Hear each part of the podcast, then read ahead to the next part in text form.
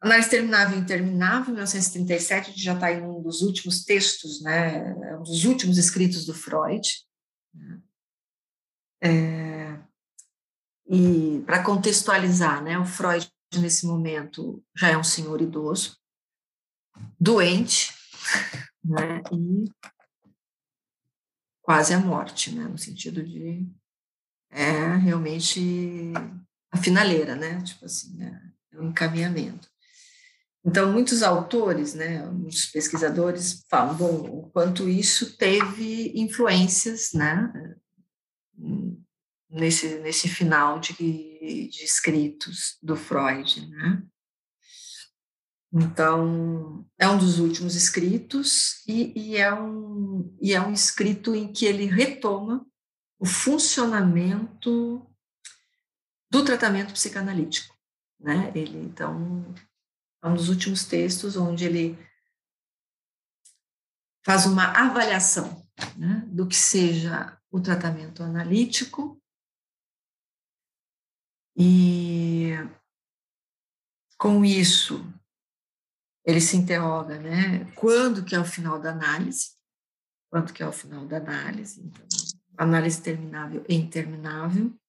É um título bastante, né, é, provocador, Algumas traduções é análise finita e, e infinita, né? Então, é um texto eminentemente técnico, né? O, o Freud retoma a técnica psicanalítica né? e se interroga, principalmente, dos limites do tratamento analítico. Ele está se vendo com os limites, o limite da castração, né, a questão da própria morte. Né? E ele vai, nesse texto, justamente centrar a discussão quanto às limitações e obstáculos de uma análise, né? o que está em jogo aí, o que, que limita e dificulta né, o processo, como também os efeitos de uma análise. Acho que isso é fundamental, ele está centrado nisso, por isso que é um, é um texto uh, que ele discute a técnica, né, a técnica psicanalítica. É, o que nos interessa aqui, algumas, alguns pontos que eu vou trazer, para a gente poder pensar no processo de análise com essas questões provocadoras, né, da terminável e interminável, que diz respeito justamente, é, primeiro, tempo de análise. É uma questão. Quanto tempo leva uma análise? Né? E desde o início, o Freud ele tentou acelerar o, o processo analítico e estabelecer prazos, né, com relação à, à análise, mas ele reconheceu que esse não seria o caminho mais produtivo. Tá? Por quê? A gente tem que lembrar que o Freud vem de uma tradição médica, né? E, e qual é a noção de cura para a medicina, né? A noção de cura, primeiro, extirpar o sintoma, né? sair, né? tirar o sintoma e ser mais breve possível, né? Justamente que é a coisa de tirar a doença, né? E essa é uma prática clínica médica, e ele vem dessa experiência. Tá? No texto, ele começa o texto interrogando, né, quando é que é o final de análise, e para falar a respeito disso, ele traz, hum, primeiro, uma referência do Otto Rank, né, ele é, porque quando ele diz assim, ele tentou apressar e diz, olha, a questão não é por aí e que eh, ele aponta que o tempo de uma análise, né, uma análise requer muito tempo. É, diferente da prática médica que exige uma rapidez. Então, ele já bota aí a, essa diferenciação entre a clínica médica e a clínica psicanalítica. Né.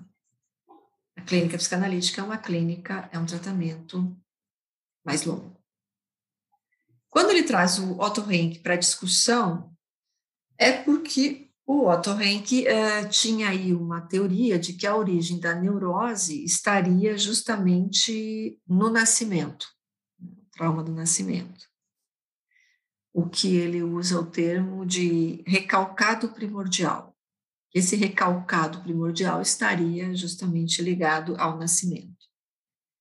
E que se é, o tratamento focasse nesse recalcado primordial aí, né, é, se ficaria livre de todas as neuroses. Essa era a ideia do Rank.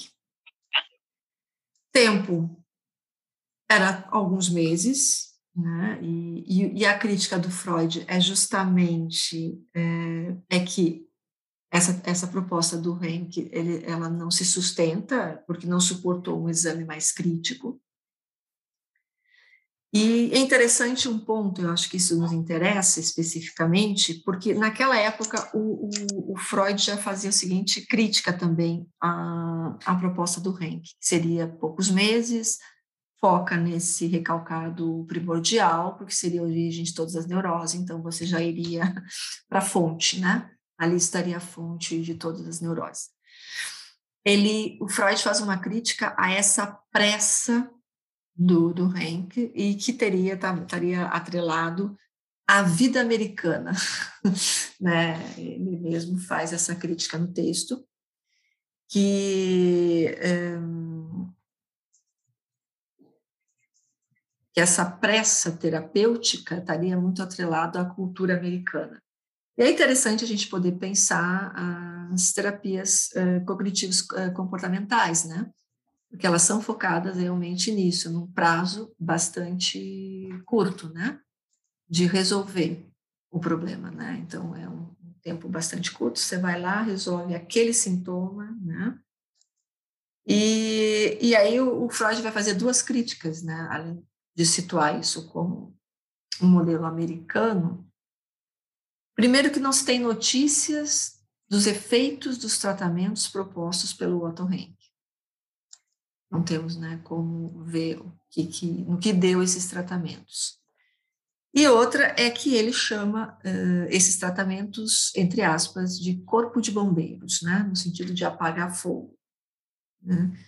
Então, apaga um sintoma situacional, apaga, né, e isso não, não teria aí uh, efeitos mais duradouros.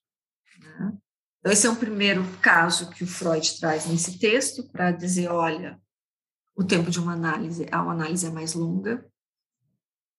E também ele traz uh, o caso do jovem russo, né, que nesse, nesse caso específico, ele traz dois pontos importantes.